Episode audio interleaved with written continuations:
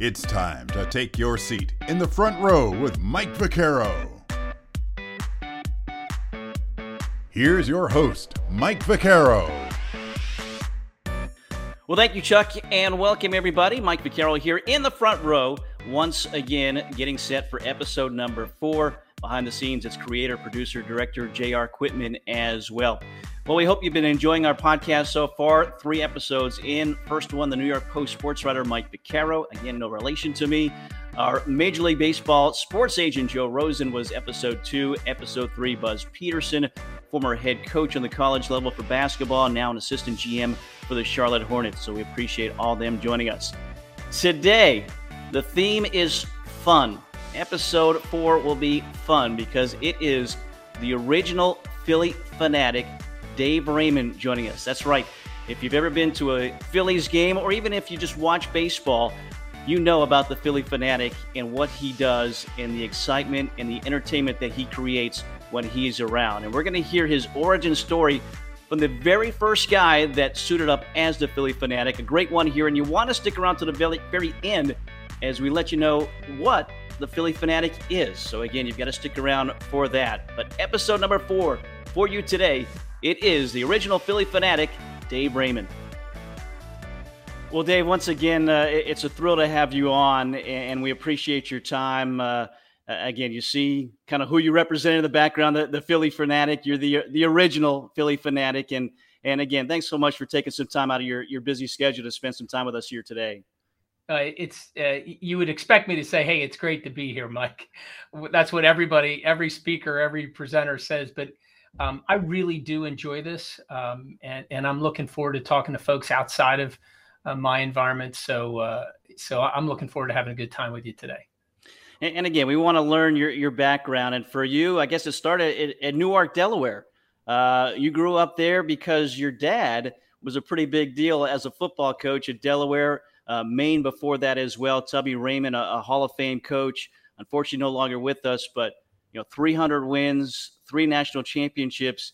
What was it like growing up in Delaware and, and having, you know, in that area, certainly a, a such a famous father as as as that guy uh, in your life?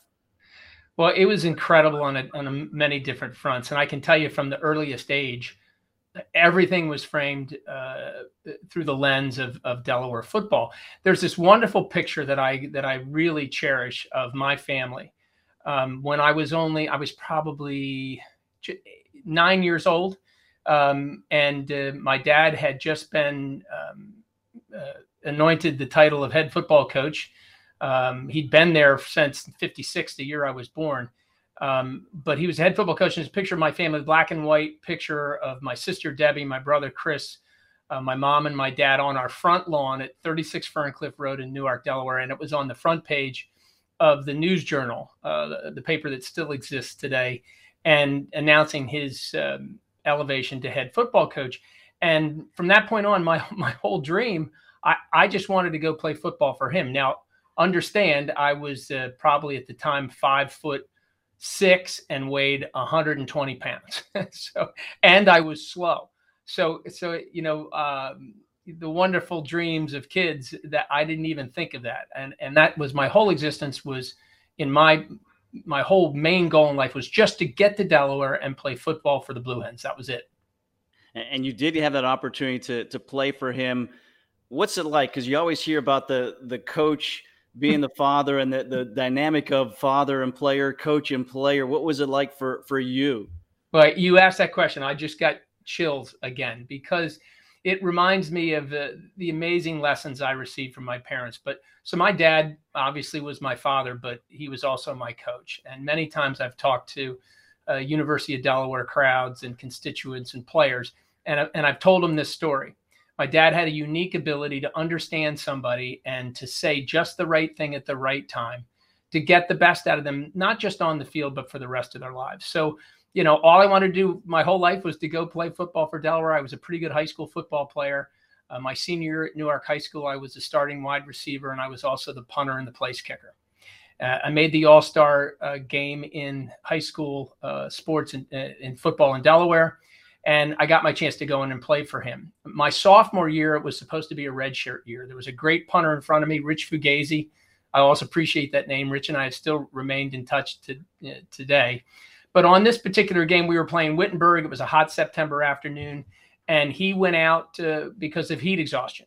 At halftime, uh, our offensive coordinator, Ted Kempski, looked at me and said, Okay, David, you're our punter for the second half. You would think at that moment it would just be a joyful moment. I had trouble putting one foot in front of the other, walking out of the locker room to go to, out there on halftime because all this time waiting to hear my name be announced and to be able to go out and do something and play for my dad, yet I was paralyzed with fear.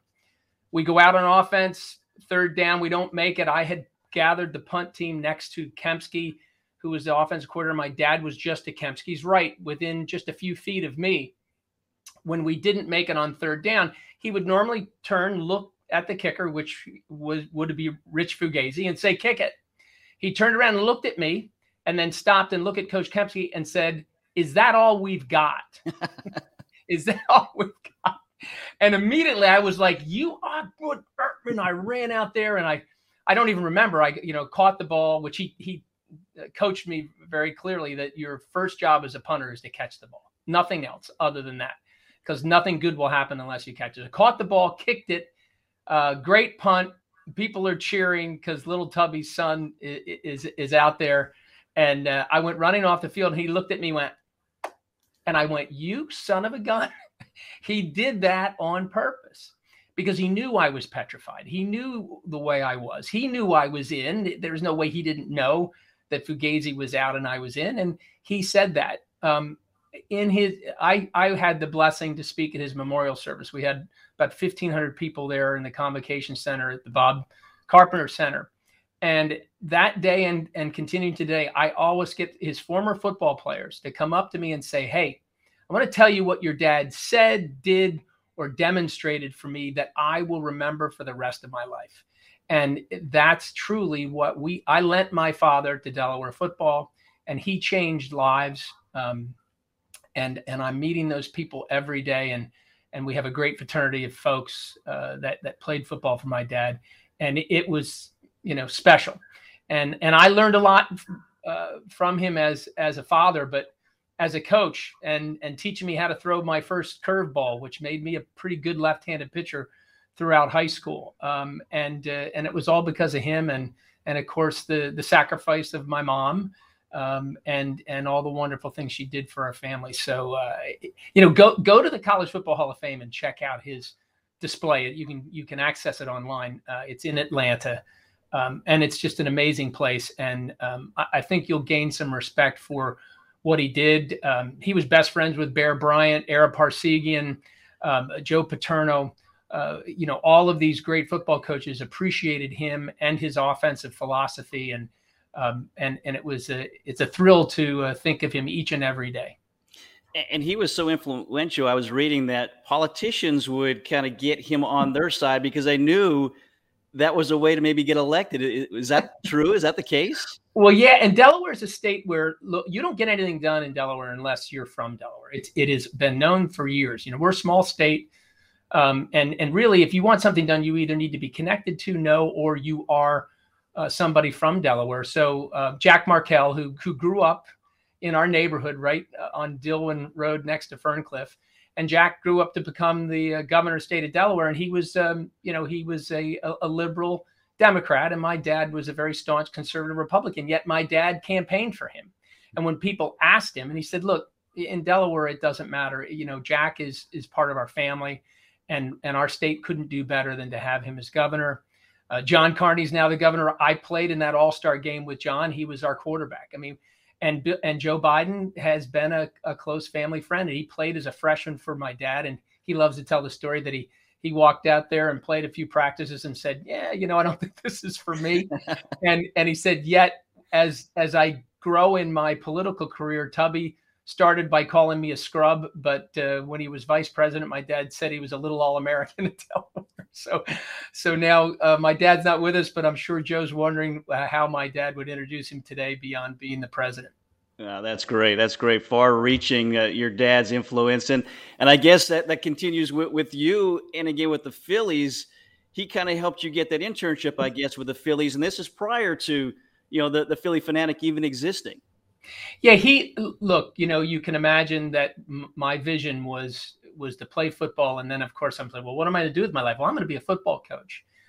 And uh, he he he said, listen, I'll help you. you. You know, you don't have to worry. I'll do whatever you can, but you've got to have a realistic focus. You are not going to be at the same institution for 50 years. Um, it, it just doesn't happen in today's world. You could make a lot of money, but you're going to move your family all over the place. So you got a few years before you graduate. Why don't I help you get a job with the Phillies? You'll never know who you meet or what might happen. And uh, so 76 and 77, the All Star game was in Philadelphia in 1976. It was the bicentennial year. And I was sold. I'm like, you know, there wasn't a sports marketing degree back then. Uh, I just uh, saw that, wow, I could actually have a career. I interned with Eddie Wade, who became a, a general manager. Um, I was best friends with Dave Buck, who's the president of the Phillies now. Um, and he was an intern after I was there for a few years. So I went there, uh, fell into this work. Um, it was supposed to be a two year internship, but after in 1978, when I thought, well, I'll graduate from Delaware.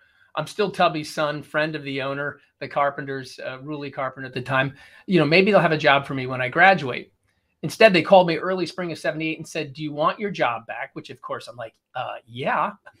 what do you want me to do? And they said, Go to New York and get fitted for the costume. I was very confused on the phone back in the old days, the corded phone. I'm look, I'm in my fraternity. I'm looking around the, the corner like somebody's pranking me.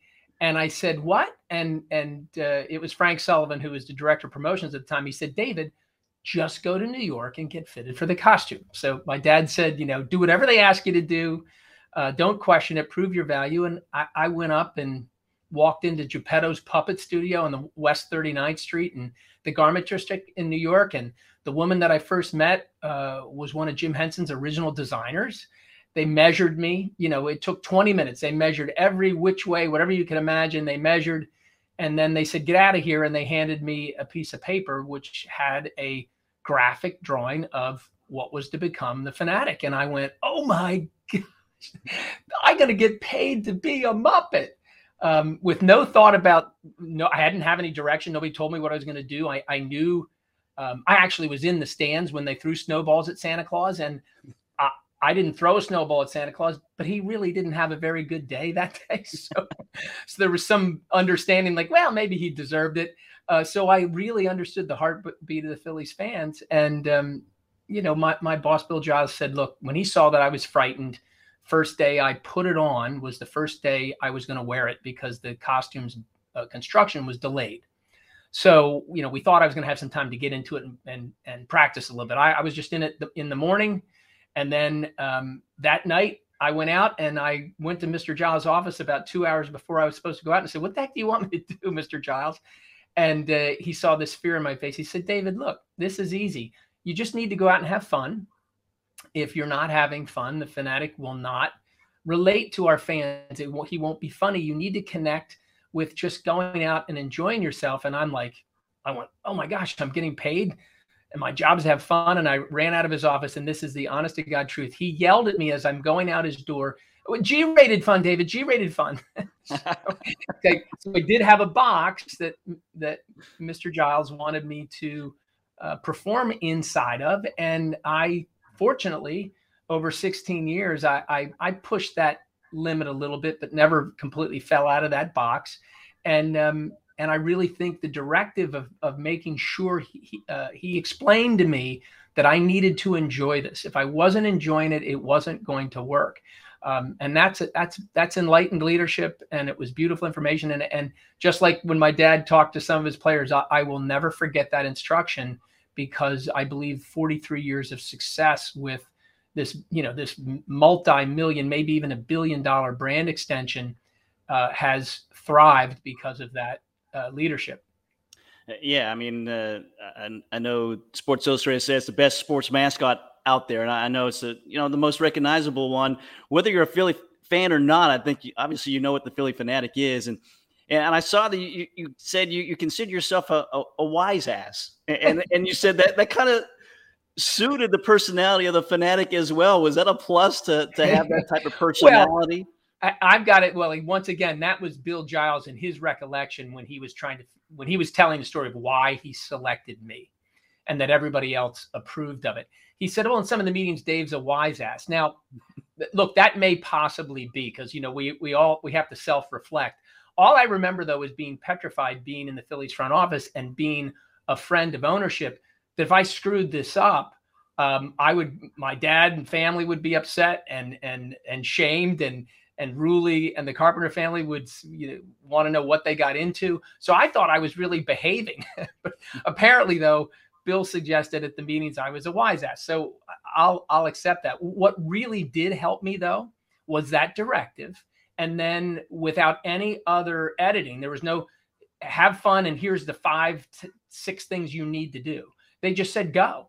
And so I mashed up uh, slapstick humor, my love of cartoons, you know, Warner Brothers cartoons, um, Foghorn Leghorn, Daffy Duck, and then, then the Three Stooges and silent comedians. I love that work. My mom was deaf. I didn't think of this right away, but my mom was deaf, so I naturally communicated nonverbally well. And uh, and then I had the heartbeat of the Philadelphia fan. I knew that if I came upon a fan with a Mets hat, I had to do something with them that would make fun of them, but it needed to be family friendly. So I might grab the hat and wing it out onto the field like a pinwheel. Everybody would go, "Oh my gosh, yeah, you got the Mets fan. Yeah, you, you know, you deserve it. And then, of course, I would run, grab the hat, and bring it back to them. But of course, I'd spill a little popcorn on it, and I'd wipe my nose with it, and then I'd hand it back to them. And it was and it was really undamaged.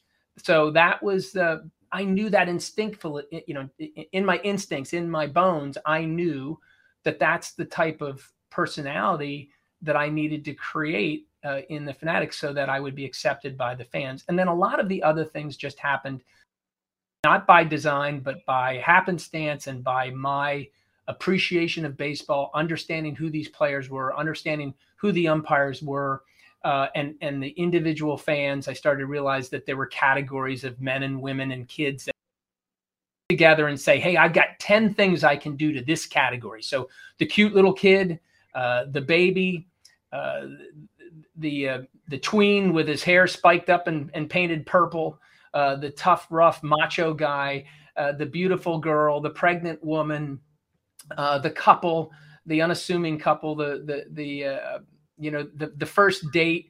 I, I had all of them categorized, and and over time, like Robin Williams, I knew ten things I could do that everyone would laugh at, and and it looked like I was doing it spontaneously. So, and the Phillies let me explore, and and as long as I didn't, um, you know, go against the prime directive of family friendly um, it, it, was all good. And you know, I made mistakes, and and and Bill Giles would talk to me about them, but he never said no. He just said, "Why'd you do that?"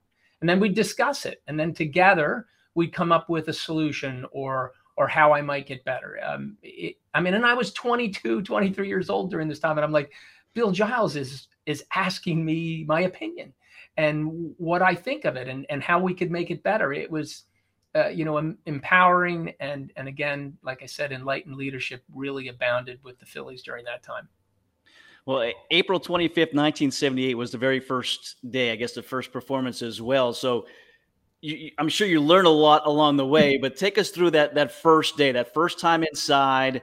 Maybe you know, I'm sure it was hot in there, or were you second guessing what you were doing on that first day?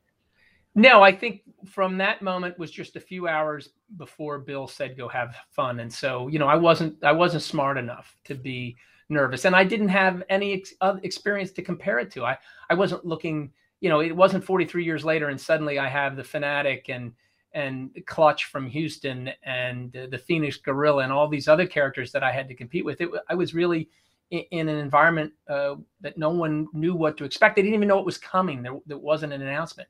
So I ran out in section 232, uh, which was directly across the indoor concourse from the back door of the Phillies executive office. I just went right out to this vomitory into 232. That was where all of our Phillies family and friends were and and VIPs from the team. And I immediately had this friendly audience. So they were cheering and high fiving and laughing. I had a little pennant on it, a little um, felt pennant that said Phillie Phanatic, so they knew that was my name and uh, I just decided to be frenetic. So in, as soon as I started to move quickly, I actually tripped and fell because the shoes were big and I wasn't used to them. And everybody laughed. I went, okay, I got, I got to fall down more. Um, and I was went down to the old picnic area, which uh, you know in today's world it would be a waste of space, but it was where fans could go right down close to the field, be in a, have picnic tables, and actually eat their food. So I was jumping from one picnic table to the other, and then I leaped up and grabbed the um, uh, the chain link fence uh, like a David Letterman Velcro joke, and I stuck to the fence like, like this, and everybody is cheering. So I just realized I had to be frenetic. I had to be um, invading people's space, and and then uh, that's when I realized very quickly, oh my gosh, this is physically exhausting. So I, then I had to figure out a way to take a break. Well, after that first inning was over, I thought I was going to die. And I just said, I'm not walking all the way back up those steps because I had worked my way all the way down onto the field level by the little fence there of that area of the stands. I just jumped over the fence and ran to go out behind home plate. And people were went crazy that I was on the field. It was like a streaker. Oh my God, he's on the field. And I went, wow, this is really cool. When I when I break that fourth wall, I'm getting a good reaction. And then what happened after that was uh, my work with Eric Gregg, one of one of my favorite uh, National League umpires at the time. They had National League and American League umpire crews, and I realized, wow, if I can get the reaction from an umpire, anything, just a wave, or maybe a, a, a, Eric would shake his belly at me, uh, which was almost as big as the Fanatics, and and um, you know, and then then I would uh, come out pregame and realize that if I got players' reactions, it would be even bigger. And it was exciting for me to try to get these Major League Baseball stars, people who I looked at as being, you know, my own, you know, young boy heroes. And I got to be working with them, and they would laugh and joke around with me. And I just went, oh my gosh, it was the most fun to do that. And then it was great for the performance. So I got to really focus on the things that were joyful to me because because the fans recognized how joyful it was for them, and and that that's how we and I built a personality based on that. Um, you know how what would make me happy, what would make me if I was in the stands with my kids, what would make them happy. How can I uh, distract them from a game when it wasn't going very well? Uh, distract them from a game that even during those times baseball was slow. It's it's gotten to the point where it's painful these days. Uh, but um, you know, and and and the Fanatics personality was really created in my brain, so I would be comfortable and I would be happy, and I was having fun, and and that's really why we've got this wonderful personality. That's, um, you know, the Phillies allowed it to happen um, virally and and authentically, and and that's why the Fanatic has been around for 43 years and will be here for 80, 90, hundreds of years. Hopefully, if baseball continues to be our pastime, uh, the fanatic will be there. Yeah, I'm sure he'll outlive uh, us all for for sure. You, you see some of the the video highlights here that the ATV has always been kind of a, a signature for him as well. When did that come into play, and whose idea was that? Oh, that's funny. Well, it came out of my understanding that if I had some ability to get from place to place faster without wasting energy, wouldn't that be great? But it's it's again it goes back to my dad. He had a good friend saul savage who was a businessman who owned a couple of restaurants in the newark delaware area in the wilmington newark delaware area. And he uh, bought and opened up a motorcycle a honda motorcycle dealership right on elkton road going between newark and elkton. And they asked me to come make an appearance as the fanatic. And the fanatic at this point was you know famous and whenever he would show up hundreds or thousands of people would show up and three or four days before um, that appearance, a couple of the guys who who put the motorcycles and the equipment together to get them on the showroom floor floor to sell them said, "Hey, can you come out? It was someplace out in the farmland out in Elkton. Can you come out? We want to show you this new three wheeler. It looks like a little buggy. It's from Honda. It's brand new. I want to show you how to ride it. So maybe when you're in costume, you can ride it. So I went and practiced. I thought, oh my God, this is so much fun. And then I zipped back and forth on Elkton Road. The police officers were upset, but uh, I was stopping traffic and and probably being a little bit unsafe. Uh, but I had a blast and I went right to Bill Giles that evening. There was a home game. I said, Mr. Giles, we've got to get one of these. I, I uh, you know, the days you couldn't take uh, pictures right away. And I said, I've got some pictures. I'll show you. And within a week, he had called Honda. Uh, he bought it, um, and then we it turned into a sponsorship. And that three wheeler became a little bit unsafe. Kids were hurting themselves on it. It wasn't the safest vehicle. It flipped over easy. And then we switched to a four wheeler. And even to this day, we have a relationship with uh, Honda that uh, that provides that vehicle for the Fanatic even today. Did you ever hurt yourself on one of those, or one of the? You know, we saw ah. you rappelling down. We saw you, you know, you know, jumping out of airplanes. any, any injuries that you had to deal with? I I got bumps and bruises. You know, my, my, best friend and and the current best friend of the Phillie Phanatic, Tom Burgoyne, he got a few, you know, including a, a broken orbit bone. I, I, can't believe I did. I got hit in the face with a with a, a rake, a, a, ground screw rake. I twisted an ankle and knee. I I by a few tweens, I got hit in the spot where all males don't like to get hit. So a, a couple of those things. But I got to tell you the, my funniest story about the three wheeler when I still had it. Sparky Lyle was in our bullpen and and he was he was a Jay Johnstone type of guy. He just was a funny guy. So the bullpen was where I would come out in the beginning of the game, pregame. I'd come riding out on the on the three wheeler. Well, on this particular night, I came riding out, going probably maybe 15, 20 miles an hour, and my foot, the Fanatic's foot, slipped off the peg. And what happens? This was another bad thing with those those vehicles. The back tire, they were all big, soft balloon-like tires. It could actually kind of eat up your foot. So it captured my foot and then it just pulled me right off the bike, threw me to the ground, and the bike rolled over. And I just laid there. I wasn't hurt, but I laid there. Sparky Lyle came running out from, uh, you know, from uh, the bullpen, thinking, "Oh my gosh, I gotta, I gotta rescue Dave. I gotta take care of Dave because I, I was friendly with Sparky." And he came and said, "Dave, are you okay? Are you okay?" And I said, "Get out of here! You're ruining my act." and he and he went, "Oh, oh, okay. he, he sulked off like a little kid that had just been reprimanded by his first grade teacher. And then, then I jumped up, you know, and, and, and did this and the fans wrote because everyone thought that I was really hurt. Um, so uh, I'll never forget that moment um, and, and how invested the players were in, in the routines. And then of course, in this case, in, in my safety, um, and, and, and Sparky Lyle, he, you know, if you asked him, he would remember that like it was yesterday because uh, you know, that's something we've recount- recounted over the years. And your ability to improvise, that's awesome. To make, hey, that, hey, that's part of the act, right? You know, that wasn't uh, an accident. That was part of the act. And, and we saw some highlights there of you and Tommy Lasorda. And I know, you know, I always thought it was playful, but I guess, you know, reading up on you, there, he wasn't always playful with you in the Phillie Phanatic. He was upset at some point. So, what was that relationship like with you two? Because you know, even at, at that time, that was kind of a big rivalry. You know, the Dodgers and the Phillies, even though they were East Coast, West Coast, his roots in Pennsylvania, I think, kind of made that, you know, a bigger rivalry than, than it certainly is now. Yeah, that's exactly right. I think that people who are Philadelphia and, and we're insecure, right?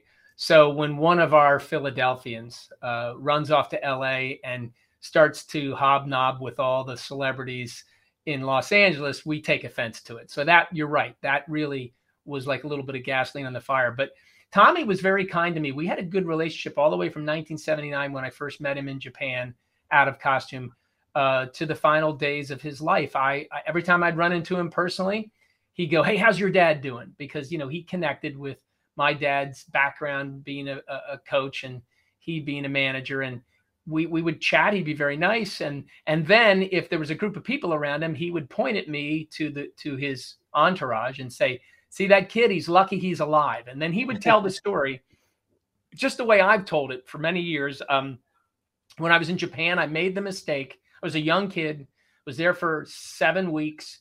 Um, baseball had anointed the fanatic as their mascot to represent Major League Baseball over in Japan, and the Japanese fans were amazing and they revered American baseball. And I wanted to sign all the baseballs from that tour uh, to, as the Fanatic. so everyone would remember the Fanatic was there. Well, my mistake was I was signing it in the sweet spot because when I was getting in to the clubhouse, it was before all the players got there, and I'd grab the balls and sign them. Well, the manager's supposed to sign in that sweet spot, so that created a good prank where Tommy hid in his office early, got there before I did, and actually hid in his office with Chuck Tanner, who was his bench coach that day. Uh, and he came busting out of his office with Chuck Tanner, screaming at me all kinds of expletive deletes uh, deleted saying you can't sign there. That's where the manager signs. And i, I was like oh my god tommy lasorda is going to kill me. Um, and then they all start laughing. And from that point forward in that tour uh, tommy made me sign every single baseball that came into the clubhouse which took me hours and hours of additional time. And that's how our relationship started. It was this push and pull and every time the fanatic came around he would scream at me he'd call me dave and yell obscenities because his players would always love seeing him get or irate. It was a part of the way I believed he motivated his players. He was trying to entertain them. And anybody that knew Tommy knew he could go from zero to 100 with his temper. And that day, he was uh, in a he was in a weight loss competition with Orel Hershiser, who and it was sponsored by Slim Fast. Uh, their team wasn't playing very well, and he didn't think I got his jersey because he didn't take any additional jerseys with him of his jerseys on the road when he came to Philadelphia because he knew somebody, and it was Steve Sax, was getting me his additional LA jersey so I could dress the dummy. Well, I knew this was happening because Steve Sax told me. So I bought a jersey and put it on the dummy. So uh, the you know the the conflation of all of those issues uh, as as Johnny Marks, a Philadelphia broadcaster, said, "Oh, he was okay with it until he wasn't," which is the perfect way to describe it. He was okay with all of it until this particular day, and he lost his you know what, and it's forever memorialized in that video on YouTube. I I, I let everybody know go uh, right in Phanatic versus Lasorda and watch that YouTube video, uh, hundreds of thousands, pushing millions of views, and listen to the Dodger broadcasters because they captured that audio and they can't, they have trouble. Trouble talking about it, and then the last thing that they say that always makes me laugh is says Tommy's never moved faster like faster than that in his entire career, chasing me, and it, it just is it's it's comedy gold. It really is. Yeah, he, he, knew what he was doing. He, he was onto something there, and and then I guess later on you, you went to a Dodgers game. Is that correct? That that you yeah, were? I actually I actually did that before. Okay. Um, and and it is part of my my uh, keynote um, discussion, and and it's the value of fun, and and in this case, it's it's the uh, you know it's the battle cry of the fun killer because I had a run in with a band director out in Los Angeles. They had asked me to come out because they knew the pregame antics I was doing was really valuable. So they told the Phillies, bring him out to LA. And this is this was probably just after 79 when I met Tommy and we were enjoying ourselves. And I it's probably 81 or 82. And I went out there just thinking, oh my gosh, I, I get to go to Los Angeles and I'm gonna work in front of these these fans. And and I came out, the, the players were excited. They threw me out there, said, go get them. And and I got the crap boot out of me. And they're just been I, I hadn't expected that. And when I saw the band fill out, file out the center field, I'm like thinking, oh, I've done this in Philadelphia. This will work. And I and I won the whole crowd over by running around spontaneously interacting with the band. But the band director would come out and was screaming at me and chasing me. And um, and finally, they had two P- L.A. police officers drag the band director off the field. Um, and I had I met him afterwards because I thought, oh, this is a shame. I was doing what I was doing just to get the crowd back, and they went from horrific booing to this standing ovation because you know they they saw the band get interrupted by a Muppet show and the band never stopped. So it was perfect, right? And I went and I'm thinking I had this wonderful uh, turnaround with the Los Angeles crowd. They they loved that part of the Phanatic. And then I went to the band director to apologize. He said, "Hey, don't apologize, Dave. My band got a standing ovation." And th- the message there, as I continue to saw, was that there are going to be people that aren't going to like the thought of you coming in like a bull in a china shop. But what you need to do is tell them ahead of time that you're approved and you're good at this. This is serious fun. This isn't just me going off half cocked. Like the band director said, I thought you were a Phillies fan that came to the game with a with the Phanatic costume and ran onto the field. So that was I had a very fond memories of the Dodgers fans, and I will always remember, you know, how well they treated me and you know gave me what I deserved, right? What we would do in Philadelphia, and then uh, were willing to be won over by uh, by distracting fun. So, um, so and I think that Tommy was there that day for sure and saw how great this was, and that's why he always played around with me because he saw it as being great entertainment. Um, he just got pissed.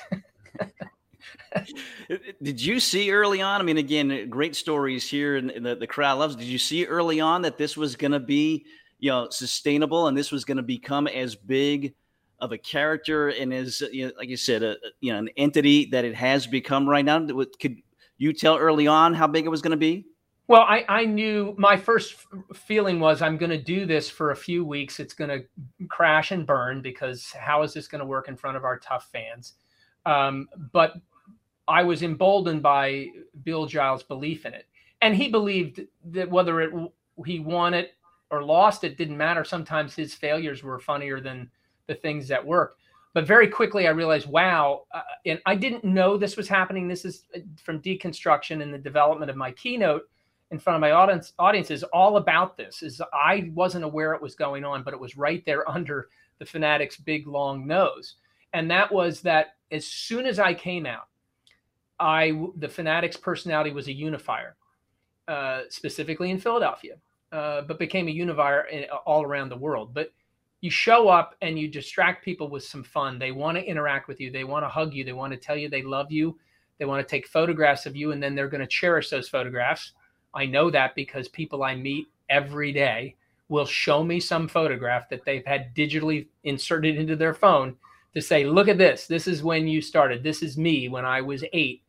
Um, and so he was connecting, and mascots do this, good mascots. It's not easy to create a great character brand but when you do that, they connect emotionally right away. And that's no matter what's happened in your family. They, you know, I can tell you hundreds and hundreds of stories of me walking into hospital rooms or into homes, you know, where where families are dealing with tragedy that you couldn't imagine.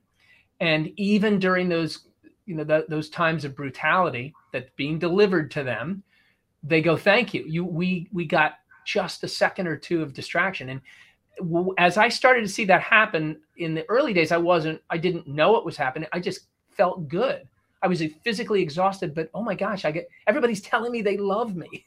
That's a great thing to do to be kind to people, uh, because it's it's impossible for it not to be good for your mental uh, and psych- psychology. You think in today's world, if one of the things you could do to overcome all the crap we're going through is decide that you're going to go be kind all day long. Anybody you meet, you're going to wave, say hi, first one to smile, Gabby Reece says that. I'm the first one to smile. I try to be the first one to laugh. Um, Laird Hamilton's wife and the, and the great volleyball player.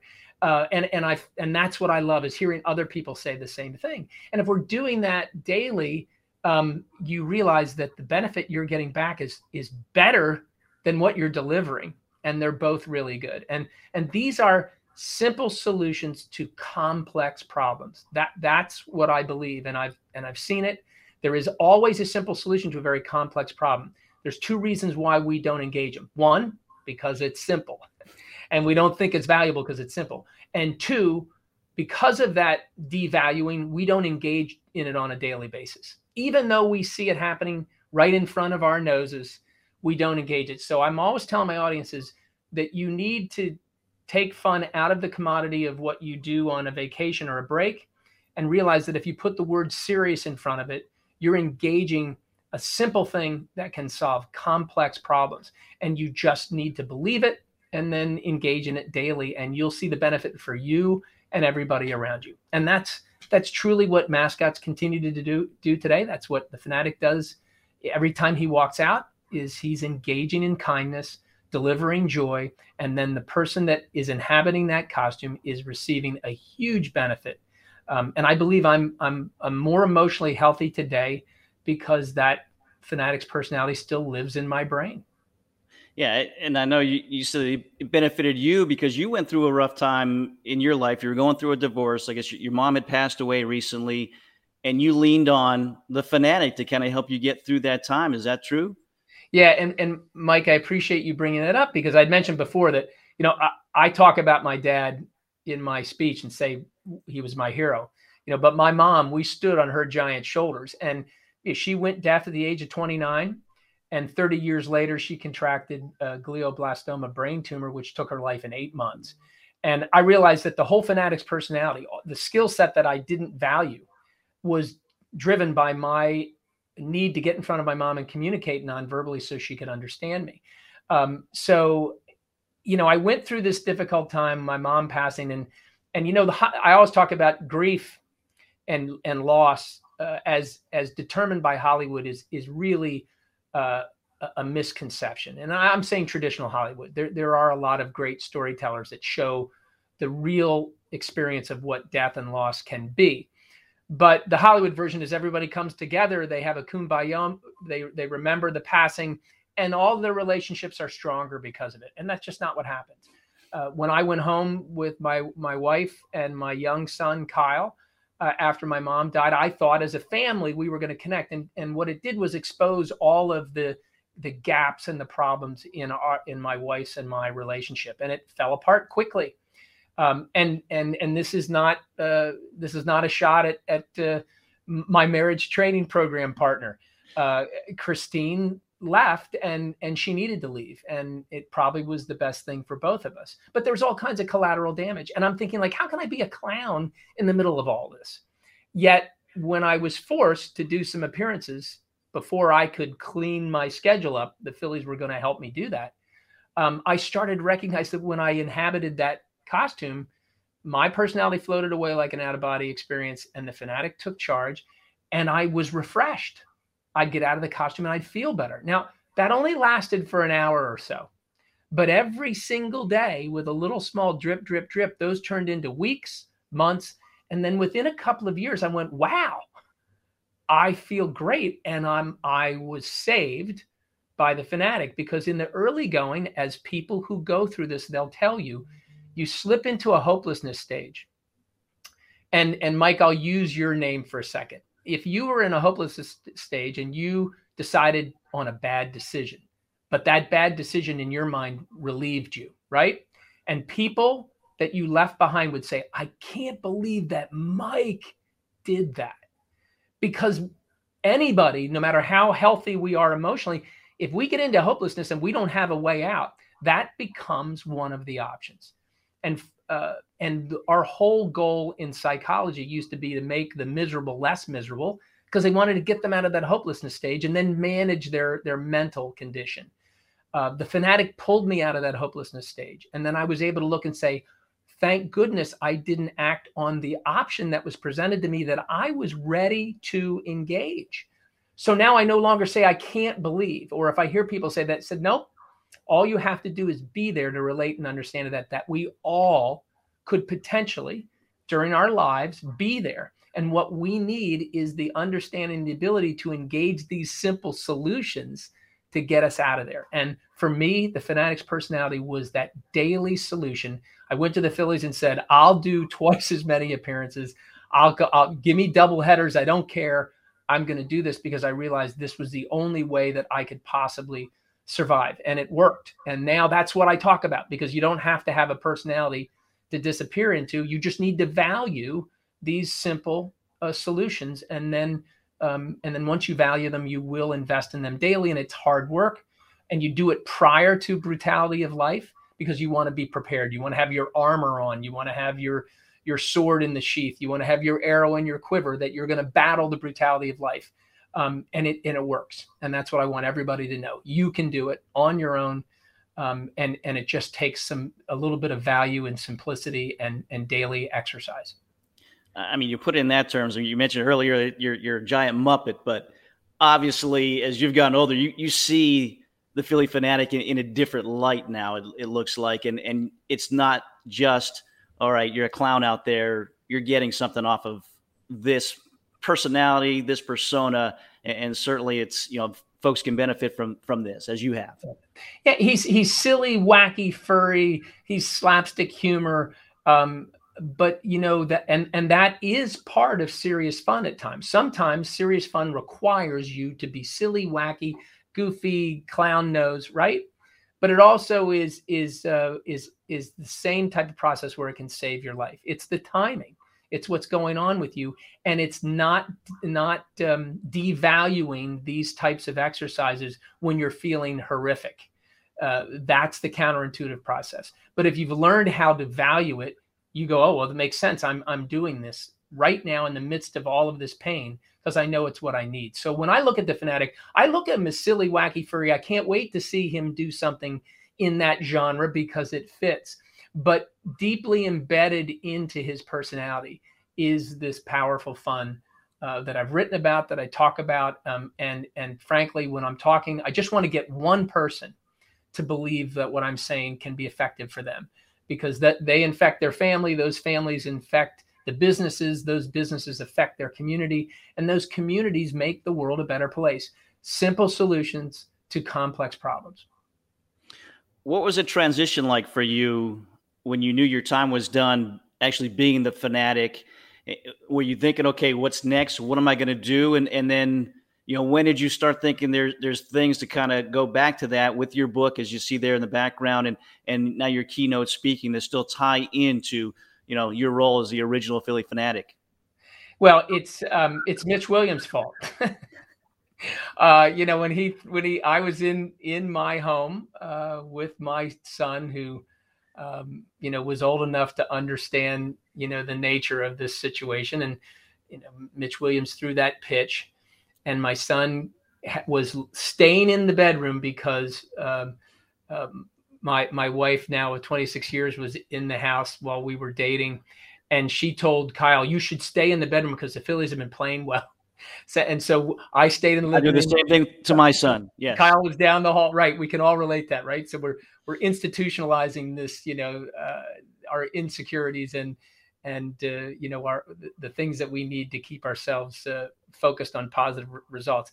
So Mitch Williams throws the, the ball and, and, and the home run. And I'm thinking, gosh, my son's going to be devastated. And he called me, dad. And I walked in his room. He goes, is, is that it? And I go, yeah. And he said, are we playing tomorrow? I go, nope. He goes, okay, uh, so I, am gonna I'm gonna get some sleep. And I thought, wow, okay, it, it does. This is not why he's invested in it. It's he just wants to be with us, and he wants to experience it like we do. And uh, that's when I decided, you know, it was to be okay. Um, when I told him I wasn't, when I told Kyle I wasn't going to be the Phanatic, he said, "Are you still going to be my dad?" I said, "Yes, of course I'm going to be your dad." He goes, "Okay." I mean, it just you know you you realize what's important through yeah. your eyes of your children and being a, a parent. So i i realized that i was i had done what i felt i could do. I i was losing interest in portraying this character and i wanted to do bigger things. And and that's why i wanted to become an entrepreneur. My my brother helped me write um, a business plan. I got some financial support. Um, I, I had to close the the business i was in uh, when I started, and seven years later, I, I really went out on my own. So I had partners for seven years. We built a pretty good business, and and then uh, in essence, I took that business over. And uh, since 2000, I've been running Raymond Entertainment, um, and and Dave Raymond Speaks. These are the, my two focuses. Um, Raymond Entertainment. I've just been engaged by a few major sports brands here in the United States and over in Europe to create character brands for them. So I'm excited. Um, and uh, I'm also uh, speaking to large conferences and events now that we're getting back to live events. But also, I do it like this. I've, I've talked to 2,000 people from Invacare um, on uh, you know on this camera that I'm talking to you right now. So um, it's it's been an amazing journey. Uh, I'm excited about the future, and there's a lot of great possibilities. Uh, and um, and I've had some of the most amazing things happen to me. I, I, I had a phone conversation um, with the, the with Michael Eisner, the the former head of Disney and and Paramount Pictures, and he had read the article in, in the New York Times, and he wanted me to come help one of his brands. Uh, and here's a guy here's the guy that ran Disney is is calling me to talk about me helping him create a character. Uh, he was he's generous, he's kind, he's brilliant. Um, and it's all again because of the Phanatic to, to, be able to have somebody like that reach out to me um, is a is a dream. Um, and and look, I've gone through some really nasty things like the rest of us. I've lost some people who have been close to me, um, and and it will continue that way because that's part of life. But um, I feel like I'm fully armed, right, Mike? I'm completely covered, no longer in fur but in armor, um, and this armor is is all driven by the power of fun and. Um, and I can't wait what's next, uh, good or bad, because if it's bad, I know how to survive it. Um, if it's something with my health, if, if it's time for me to go, I think I'm fully prepared for that. Um, it, it's it's amazing to have this faith that things are going to be okay. Um, and, and, whether that's a religious faith or not, which I hold, you know, pretty strongly in my heart, it, it's really faith in general. Um, that that's one of the things we need to have faith that it's going to be okay. It's going to work out. Um, and that is like armor. That's that's you know, uh, you know, it, it can't be pierced uh, if you've really practiced it. And and I, and I'm I'm looking forward to what life has right now, and and thrilled to be talking to you and your audience about it because I because I want them all to believe a little piece of it and go start tomorrow um, or as soon as they're done watching this to to build on their happiness. Yeah, I mean it's it's truly amazing. I mean, again, I'm sure your your parents were a great influence, but the guy that you call the, the big green guy, uh, just the influence on, on, your life beyond being that character. And as you said, your business now, you you you help with mascots. I know you also help with uh, another mascot in the Philadelphia area. You were you were, I guess, instrumental or, or part of the process of Gritty with the the Philadelphia Flyers as well. How did that all happen? Because it was, you know when it first came out, people weren't sure, but now almost like the Phillie Phanatic, gritty with the Flyers is is kind of becoming that guy in that area, I believe, and, and you know people have gravitated to that mascot now as well. So another success story for you. Yeah, I think the interesting thing is every single thing that happened in in Gritty's um, birthing uh, happened with the Phanatic. The pro- the difference was the Phillies didn't really know what this was a process. So I didn't know it was a process. But because of Bill Giles' brilliance, there is a process in his brain that got us to success. And let's be clear the Phanatic has received every single accolade. He's been on every national TV show. He's worked with all kinds of celebrities, just like Gritty did, but it took him five or six years to get there. Gritty did it in 48 hours. Uh, and that is uh, a, an ode on a positive level to social media and how we connect and how we broadcast today. Uh, but it was a collaboration. I was a collaborator. People uh, probably give me a little too too much credit uh, in the news. I will take credit because it wouldn't have happened without me, but it absolutely wouldn't have happened without the or the the Flyers and their fearlessness in developing a character brand that was supposed to build new Flyers fans. That was the only main goal. And they were the concern was, as we all shared, that we were going to get hammered and and somewhat obliterated by the uh, tough, hard nosed fans uh, of the Flyers in Philadelphia. We were going to upset them. They were going to think this is selling out. They were going to think this is a, a marketing ploy to distract them from, in more recent times, the lack of success the Flyers were having on the ice. Uh, so the, the Flyers just said, doesn't matter. It's for kids. When they scream and holler, the first thing they said was, when I told them this was going to happen, they said, we know it and we're looking forward to it. I thought, okay, that's new. I've never heard that before. I've, I've heard from the 76ers organization when I worked with them and it didn't work out because I heard they were going to be fearless. But as soon as they got negative reaction from designs that they showed to the public, they quit. So uh, I, but once I saw the the reign of terror hit Gritty when he was rolled out, and Shawn Tilger, the boss, and and Joe Heller, my lead, and his team, laughed at the post uh, but when when a post came up that was he sucks, I hate him, uh, Shawn's directive was don't share that, share the creative post as long as it was appropriate. Share the creative post, and they followed that fearlessness. They loved it. They reveled in the negativity.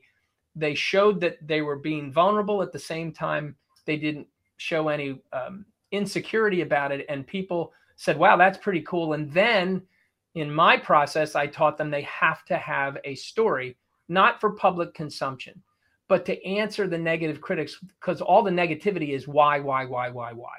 Why does he look like this? Why did you do this? Um, why do you think this is going to work with us? And the story, if, if it was why, why do you think this is going to work for us? It's not for you.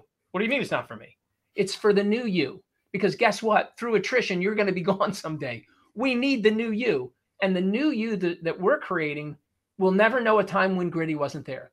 Oh, okay, I know my my grandson loves him. My kids love him. Okay, uh, I hate him. I still hate him, but my kids do. So I'm keeping around. I'll keep him around because my kids like it.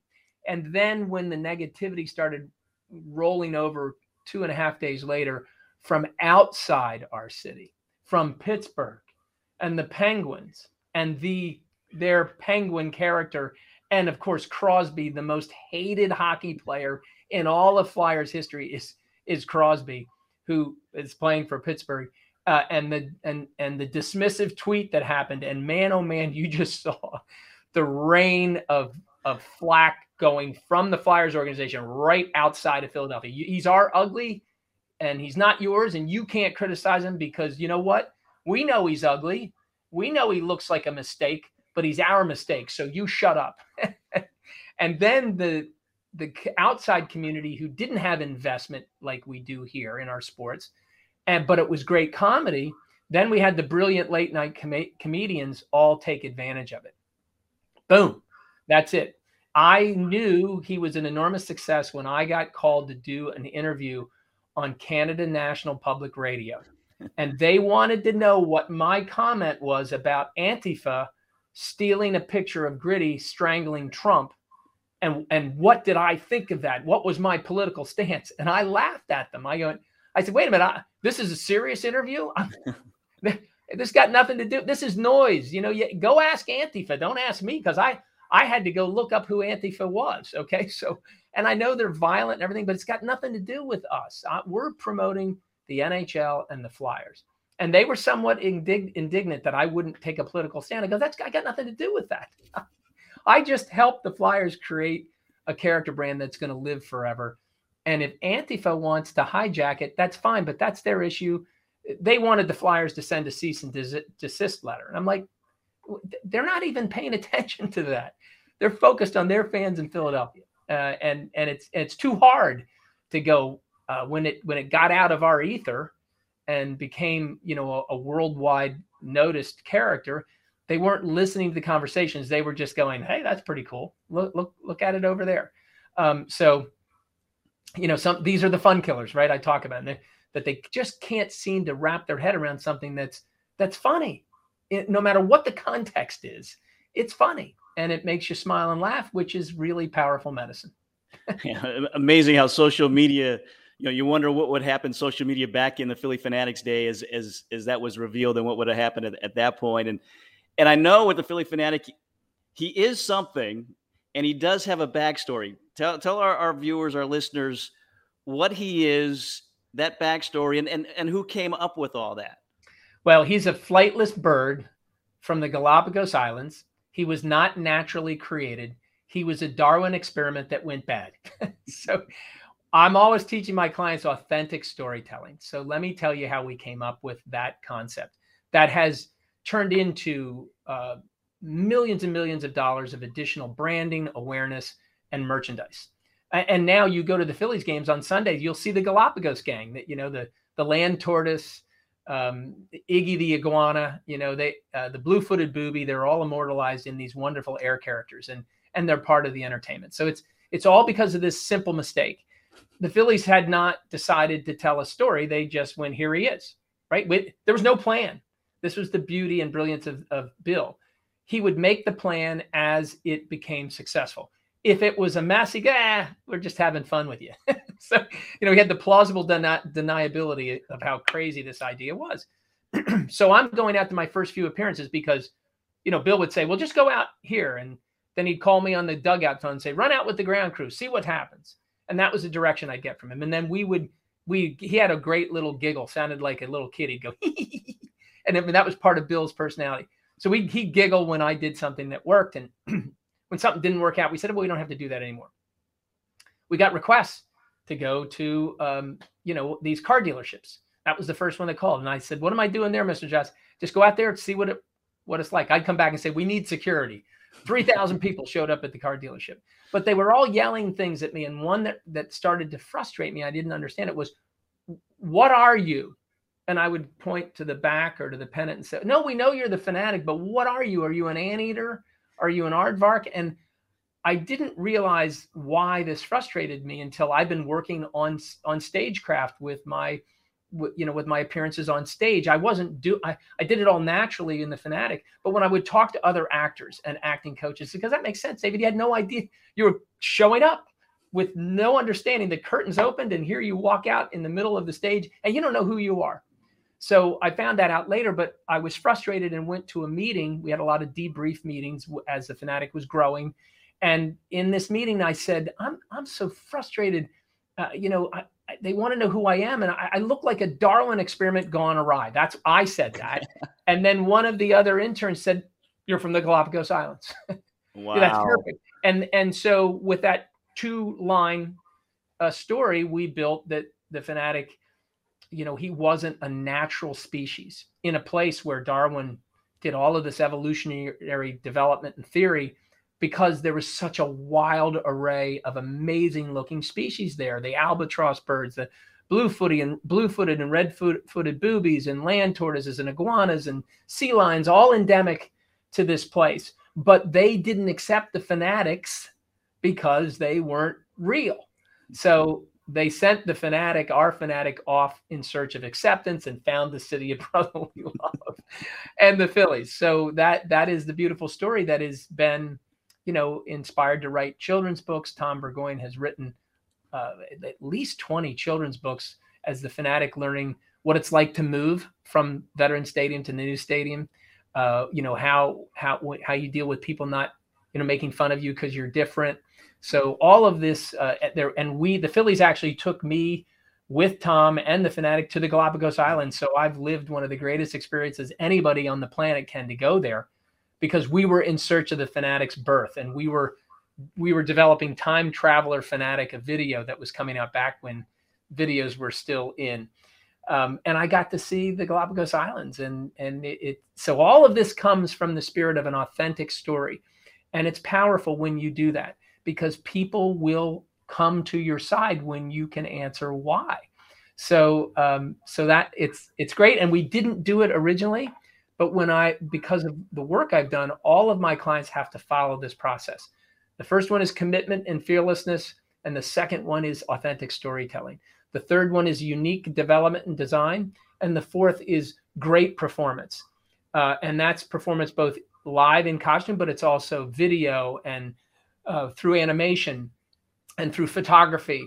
Uh, but it, and it's and part of that formula of great performance is a fabulously trained and valued performer. There's the Galapagos gang right there. and and Iggy there, the little yellow one, Iggy the iguana can actually eat people. he can actually eat and swallow a, an umpire whole.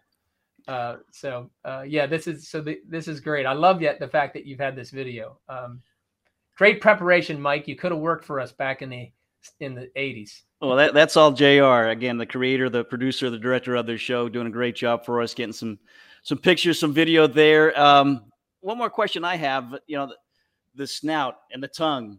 That, that's you know something you think about with him. How, how when you're in the costume, how did you get the tongue out? Well, it's uh it's it's a story that has a little gross out feature with kid kids will love. Um, but uh, it, it is also the bane of my existence as somebody who creates character brands. Everybody wants that special thing, and the Flyers wanted it. They wanted smoke to come out of their helmet, and I always tell my clients, listen. When you build a special effect, you're building something to break down. You're always going to be having to fix it. This situation of a smoke machine inside the helmet, there's going to be a lot of money in R&D. You're going to create it. You're going to love the way it looks, and then you'll abandon it uh, a month later because you'll see the performer doing a good job is what you need. You don't need special effects. Well, they still invested in it. That happened exactly the way I, they've never used it again. They they did it a couple of times and and there was too much weight in the head and, and all that. And that's all because the simplicity of the Phanatic snout, it is a party favor, something iconic that we all know as kids and even young kids still get them today. It's a little tube. So there's a tube that runs in the Phanatic's uh, head, which is up on top of our head. That tube runs down. It's surgical tubing, and it sits right by the fur. And you and you, you'll see sometimes uh, the performer go like this, and that tube that's inserting the tube in their mouth so they can blow, and this tube comes out. It's simple by design because it's easy to replace that because they break pretty quickly or they're pulled out by kids in the stands, and you just have to. One of one of the things I had to do constantly is have these next party favors ready to go in, and I taped them inside the the mouth because they would last for a few innings and then I'd have to replace them. The gross out factor is that tube starts to look like somebody has been smoking for years because you blow in there and you can't cl- you can't clean it. So we'd have to replace those tubes. If you remove those tubes, you're like, oh god, get the you know. And it was not the most. Um, uh, it wasn't the greatest thing because you know for for my lifetime with the Phillies, I always had a backup performer who did outside appearances, and Tom some of our backup performers have stayed with the Phillies for over 25 years. Uh, so that was one of the things where, well, we got to clean it now because the next person is going to use it. So um, simple by design, but kind of uh, gross. And, and so I've given you a little bit too much information to go home with. I hope no one's eating their breakfast or lunch as they watch this. a little bit under the hood, under the, the, the head there of the Phillie Phanatic. Uh, great stuff. Again, you're doing some great things. Uh, tell our viewers, our listeners, uh, where they can find the book, number one, um, and how they can follow you, and maybe how they can get you as a keynote speaker. Because uh, again, as you've seen here, I mean, great story to tell, um, and, and, just a great presence. As I saw, like I said, the, the TED talk that you had done in, in Wilmington, Delaware, uh, a while back. So, uh, how can we get more of uh, Dave Raymond? Oh, I appreciate that. So there, so uh, both of my, my websites are connected, but DaveRaymondSpeaks.com is is about my keynote, um, what we do. Uh, it's it's more than just a keynote. We we do a lot of work before and after to engage everybody. And on that website, you can click uh, to find about mascots, and it takes you to uh, my character branding site. Uh, the book can I Jeff Bezos is not getting one nickel of my revenue. So the only place you can get the book is on this website. Uh, there, you'll you'll find it. You can click on it and buy it there. You also can ask me to autograph it, and you get one of these uh, pins that I'm wearing, which is which is, shows that you're a believer in the power of fun. Uh, you can catch me on uh, a, one of the very uh, most famous late night shows. Uh, I'm going to be announcing on my social media. I've already been to LA and filmed that. That's going to be coming up soon, and we'll make that announcement. And you can follow me on on Instagram uh, on Twitter, on Facebook. It's easy to find me through our, our websites. And um, gosh, I'd love to go talk to, I talk to groups uh, that 12 leaders, like from Uber Sooner to uh, 2,500 people uh, in front of Sherm audiences, uh, both in Philadelphia and uh, other regions. And um, I, I, just would love to get the chance to be able to entertain your audiences and then teach them some simplicity about how to overcome. Well, from in the front row to late night in in LA, it's been a pleasure having you on here again. I knew this was going to be fun. It was going to be educational. It's uh, really more than I thought it was going to be as well. Some great life lessons that you've imparted with us here today. So, Dave, I can't thank you enough for for spending some time with us here today. And and again, you're the original Phillie Phanatic, but so much more uh, than that in your life. And uh, wish you the best in, in, your career as you you move on. Uh, this is the one of the best expressions of gratitude. Uh, so I, I want to thank you, Mike, and appreciate it. And and Jr., who no one got a chance to meet, is doing great things. So uh, uh kudos to Jr. and your team, and and I'm looking forward to continue to watch other episodes. All right, again, the hero of happiness, the emperor of fun, the original Phillie Phanatic. It is Dave Raymond here on this episode. Thanks so much, Dave. Bye now. And once again, my thanks to Dave Raymond. Great job. The Emperor of Fun, the uh, hero of happiness, the original Phillie Phanatic and so much more. Be sure to follow him. Great follow and uh, certainly a very interesting story to tell here today on In the Front Row. My thanks to him. My thanks to JR Quitman, our creator, producer, director, everybody involved with the show on a weekly basis. We hope you're enjoying it. We'll have more great guests to come another week, next week, and another guest in the front row with Mike Vaccaro. Have a great day, everybody.